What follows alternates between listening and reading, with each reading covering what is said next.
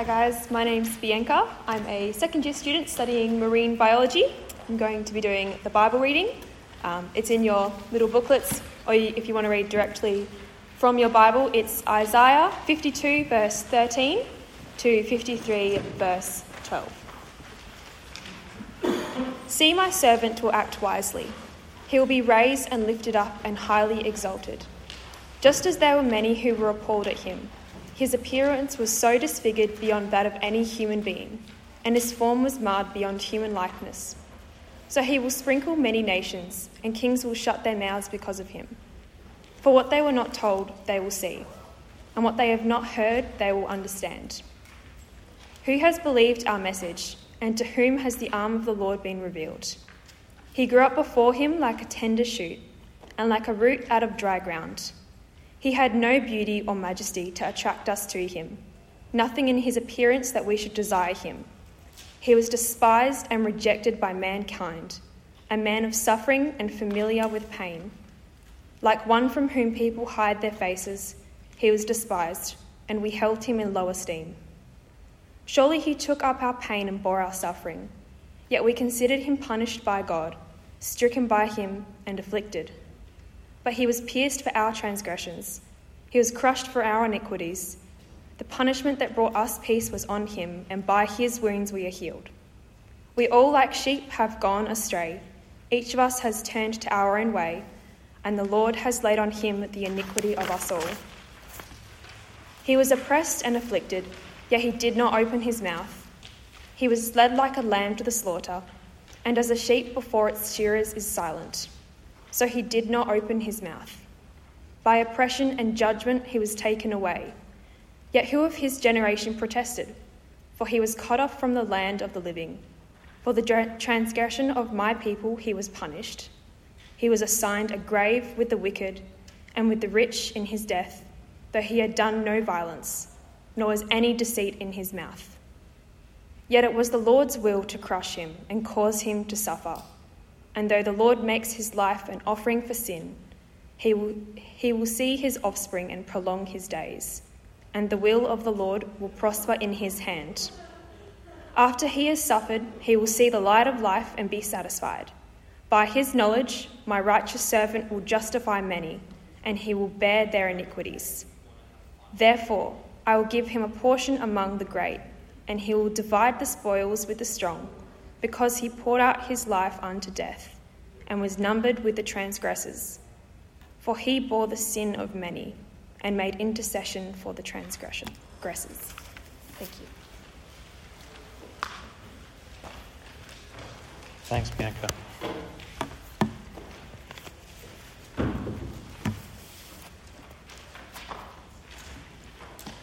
Back in 1997, a man called John Silveira put a prank ad in a little tiny magazine called the Backwoods Home Magazine. And this is what it said. It should be up on the screen here. Wanted somebody to go back in time with me.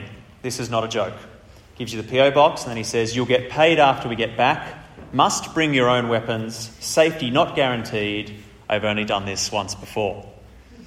Now, this was at the beginning of the magazine's life. They didn't have enough content, so they had to make up some stuff. When the guy put it in, he expected three or four responses, maybe.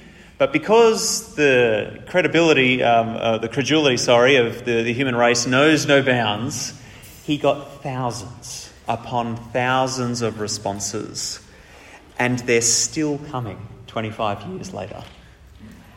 Some wanted the adventure. Others wrote in about the types of weapons they could bring to the table to try and outnudge the other competitors who might be applying the survival skills they had. But the thing that was really, really interesting was not that people believed that this was for real, but the reasons they had for replying to the ad. According to Silveira, the main reason people replied was so that they could go back and change some of the worst mistakes they had ever made. A lot of them were prison inmates harbouring deep regret and guilt over the things that they had done, and they just wanted to go back and wipe the slate clean. Uh, here is one of the responses. This is from a woman called Robin who had an affair and then, with her boyfriend, hired an assassin to kill her husband successfully. From jail, I am extremely interested in this and would not even require payment. I will not need a weapon.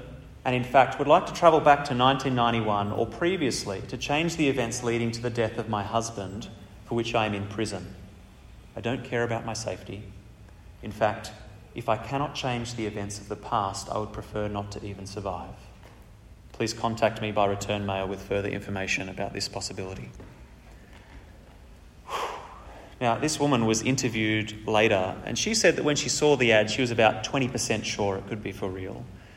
But her sense of guilt over what she had done was so strong that even the wildest, most unlikely possibility of her changing that one event, that one action, was enough for her to reach out.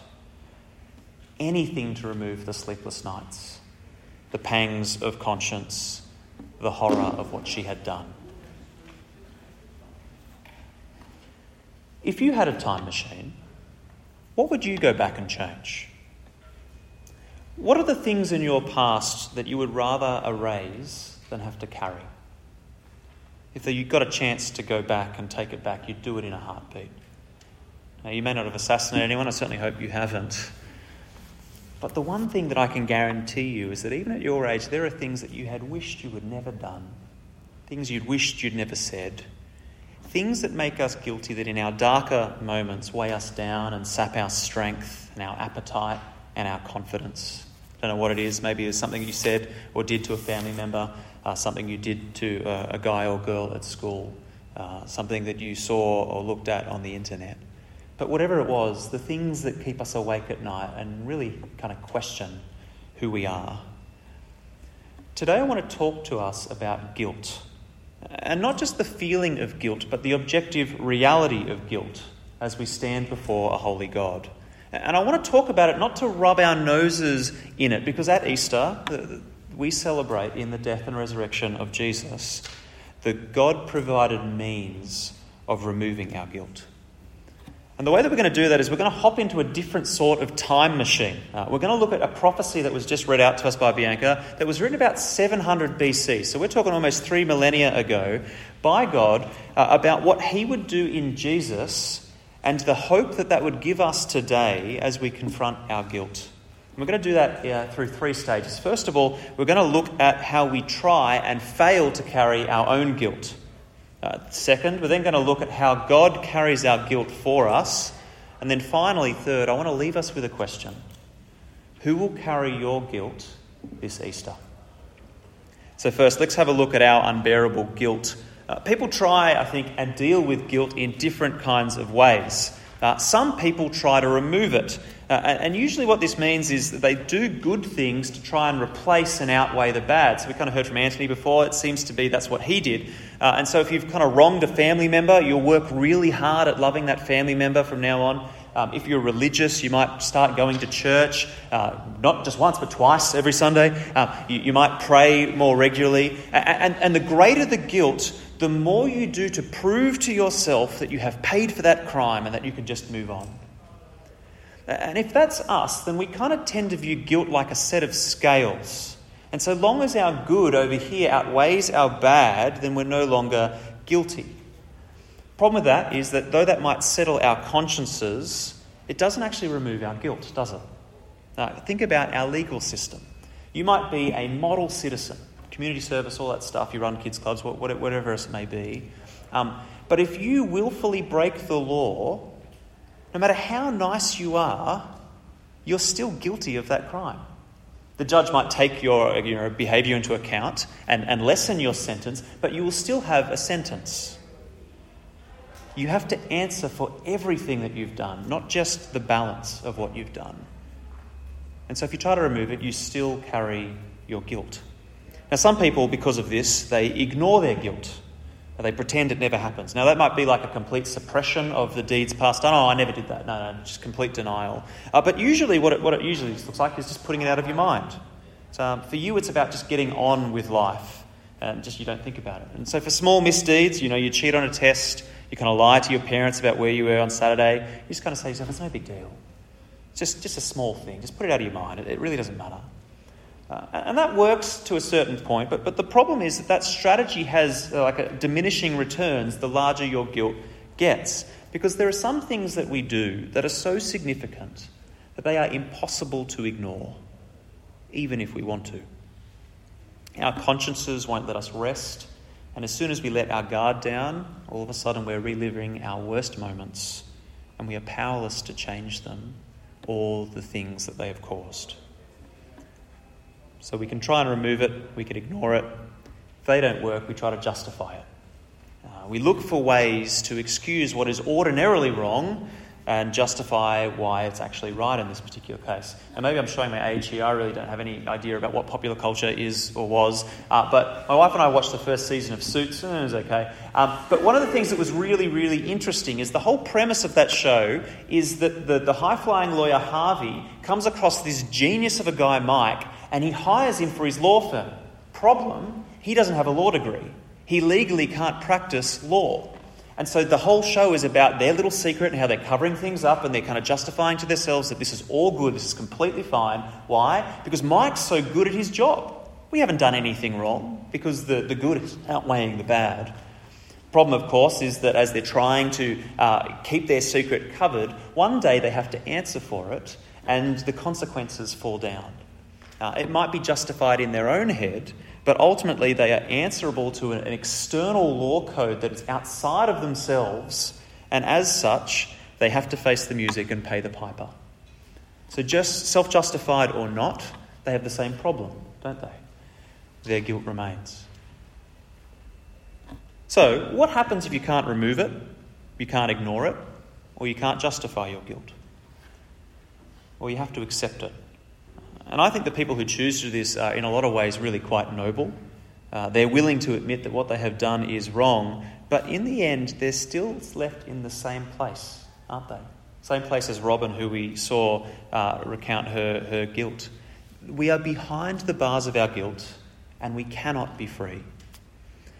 And the thing that I want you to understand and notice about all of these different pro- approaches, about how we try to deal with our guilt, is that they all have one thing in common remove, ignore, justify, accept. None of them can remove it. Whether your head is in the sand, whether you rightly acknowledge what you have done is wrong, you're still the one carrying it.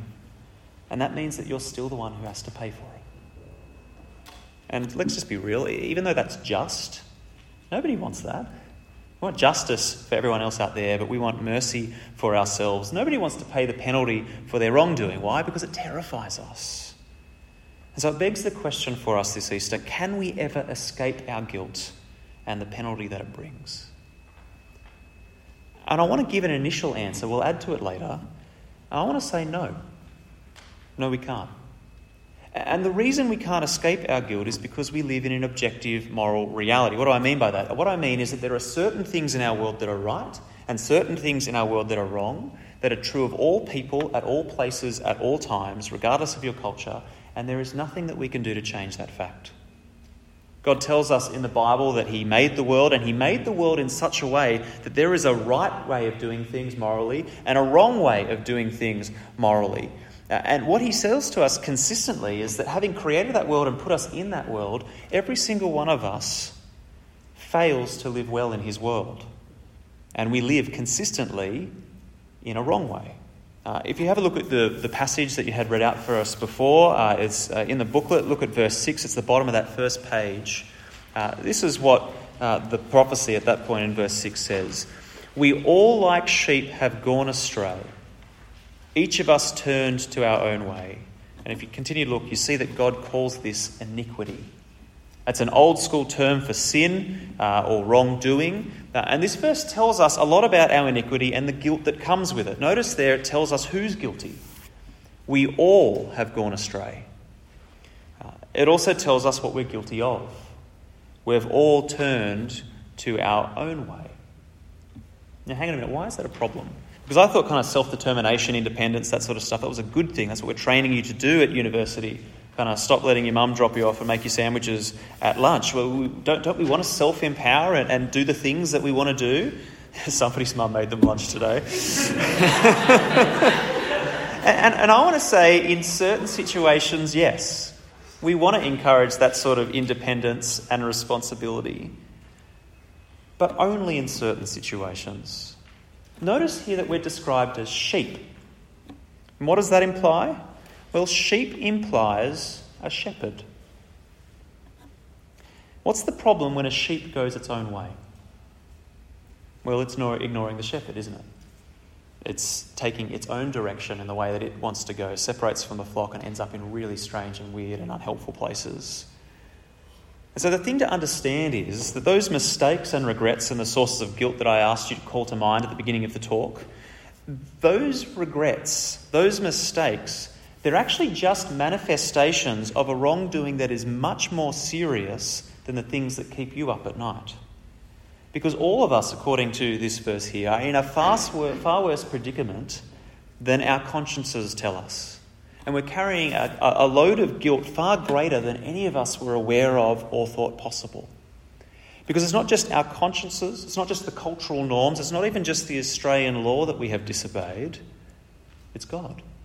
The one who made the world, the one who made you, the one who made you to live in the world in a way that is, is, is with Him, in relationship to Him, and to follow Him as He leads to the good places that He has for us as shepherd. But instead, what we choose to do is we go our own way and we head off into the rocky places, the desolate places, because, you know, we're, we're big sheep. We, we, can handle it. We, we, we know better than the shepherd. And so what we end up doing is we disregard God's will for our lives and the punishment fits the crime, God declares to us in the book of Romans in chapter 6, verse 23, that the wages of sin is not getting fired, it's not feeling lousy, it's not even prison sentences, it's death. It's eternal punishment for having rejected an eternal God. And the horrible reality is that there is nothing in your power that you can do to offload that guilt. You can't ignore it, you can't justify it, you can't try and balance it out. And even if you accept it, you have the same problem. You're the one still carrying it. And that brings us to our second heading and the joy of Easter. The bearing of guilt, how God has removed it for us. Now, when I was growing up, I, I watched a lot of comedy uh, and I particularly liked a Scottish comedian called Danny Bhoy. He's a bit dated now. I don't know whether you guys have heard of him. But he did this one routine where he talked about church hymns. Uh, and and he, he said basically with church hymns, they all have the same storyline God is great, and we are crap. So he got out his little hymn book and he's like, God is great, but we are crap. And as you listen to him do the, you're listening to the audience as they're responding to this stand up, and it resonates, right? They're listening to this because their experience of Christianity, this is exactly their understanding. It is one unending guilt trip. But here's the thing that Danny Bhoy didn't realize. He didn't realize that in every church hymn, you have that first verse, but there's a second verse that always comes after it. Yes, God is great and we are crap, morally speaking. We still have worth as human beings, right? God is great, we are crap. But then the second verse, but God is good and He takes our crap. He bears our guilt. We can't do anything about it ourselves. And so what does He do? He steps in and deals with it for us. And we see this in the passage that was read in Isaiah Isaiah was a prophet uh, to God's people around 700 BC, like I said before. And through Isaiah, God declared to his people that he would remove their sin and he would restore them to blessing and fellowship with him. And so, for 51 chapters, it's a big book. God has been saying this I'll fix the problem, I'll fix the problem, I'll fix the problem. But he hasn't told us how he's going to fix the problem. And then we hit chapter 52, verse 13, and suddenly he reveals it all to us. God will do away with our guilt, not by balancing it or ignoring it or justifying it or accepting it. He will do away with our guilt by bearing it for us. And He does that through the substitution of His servant, Jesus.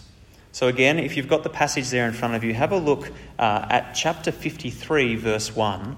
And let's just have a look at the first three verses there. Who has believed our message? And to whom has the arm of the Lord been revealed? So, this is salvation language, arm of the Lord. So, kind of think strength and salvation. He, that is to say, God's servant, grew up before him like a tender shoot and like a root out of dry ground. He had no beauty or majesty to attract us to him, nothing in his appearance that we should desire him. He was despised and rejected by mankind, a man of suffering and familiar with pain Like one from whom people hide their faces, he was despised, and we held him in low esteem. Now we look at that. Why did people hold him in low esteem? I mean, this makes no sense, right? If this is God's substitute, the, the promised salvation, surely they would have welcomed him. But we see again there in verse 4 the answer. Surely he took up our pain and bore our suffering, yet we considered him punished by God, stricken by him, and afflicted. So, in other words, we look upon the servant's suffering and we conclude that he is under the judgment of God. And so we play keep away. And I think this is the natural human response, right? Because when you're walking through uh, Perth City and you see a homeless person, what do you do? You kind of avert your eyes, you hold your breath, because there's something about him or her that you, you, it's like you don't want to enter into their world. And, and even if you're inclined to give them money, um, well, you do it, but you're kind of sort of suspicious, aren't you? Like, what are you going to do with my money? And the reason for that is because we have in the back of our minds that that person, and it's not true in most cases, but that person sitting there on the pavement has made certain life choices that means they deserve to be there. Uh, and so we, we, we, we distance ourselves. And this is what we do to Jesus. We see his suffering and we see him sitting on the pavement. We hold our breath because we assume that he is on the pavement there for his own sins. But here's what Isaiah says to us about this suffering servant. He's not there for his sins. He's not there for his life choices. He's there for ours. And you see that there in verse 5. But he was pierced for our transgressions, he was crushed for our iniquities. The punishment that brought us peace was on him, and by his wounds we are healed. So basically, what God does is he provides a substitute in Jesus to carry our guilt and bear our punishment. We're told in verse 10 that it was the Lord's will to crush him and cause him to suffer, and significantly, to make his life an offering for sin. Literally, it means a guilt offering. It's the means by which our guilt would be taken away.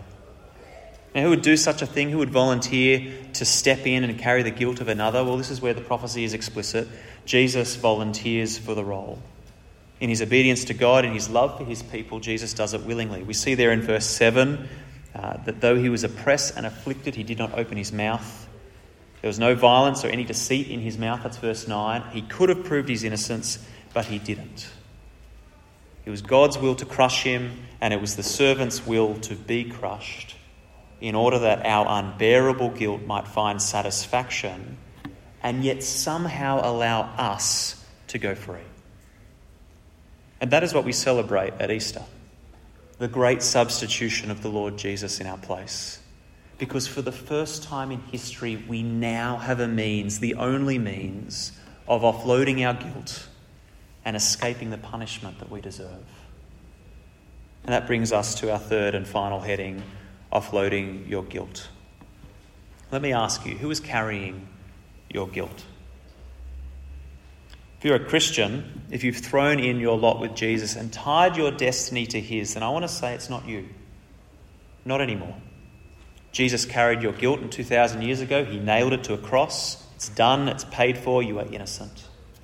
And the temptation for us as Christians is to forget that, to be tricked into thinking that we have to carry it, or at least a bit of it, to kind of somehow make penance for God. As long as He knows we feel a bit guilty, then He knows that we're okay and then we'll, we'll all be happy together.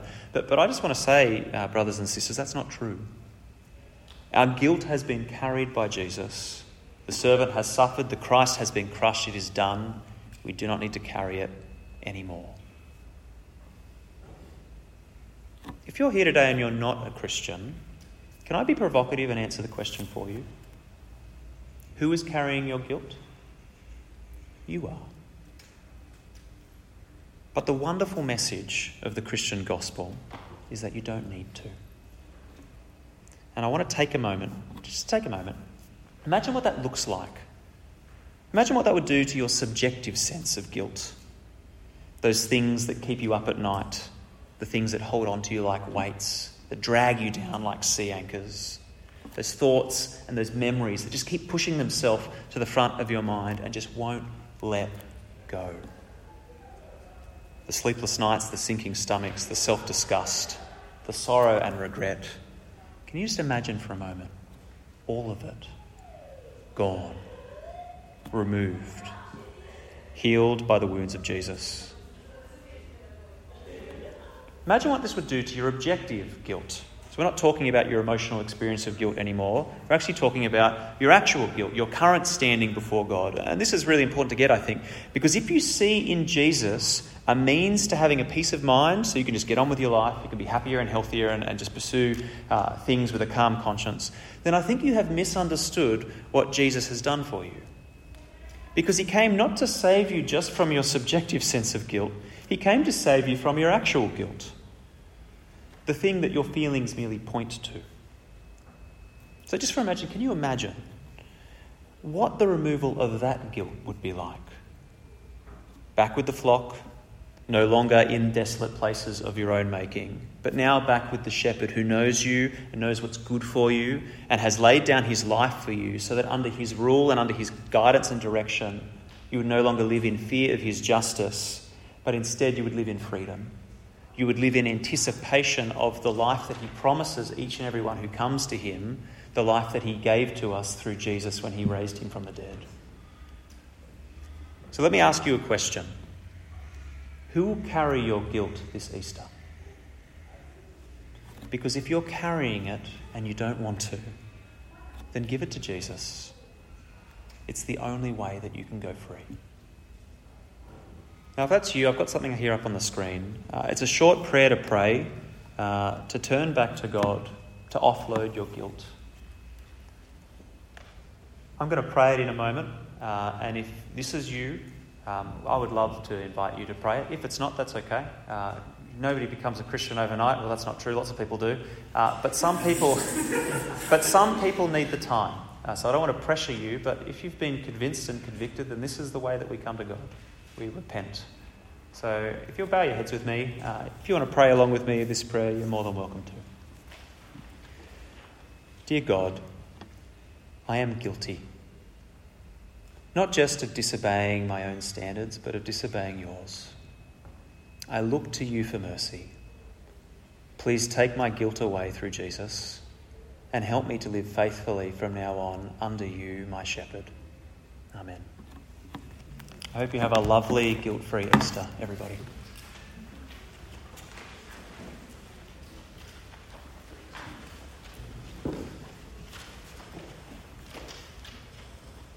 Uh, thanks, Matt. Uh, so that concludes our public meeting for today, but um, we're going to be hanging around for a bit um, just in the area out here, and some people are going to the ref. And you also have the square feedback form, so if you'd like to fill those out and give it to Jeremy and Lloyd, who are in the front here. Yeah, cool. Those two. Yeah, thanks.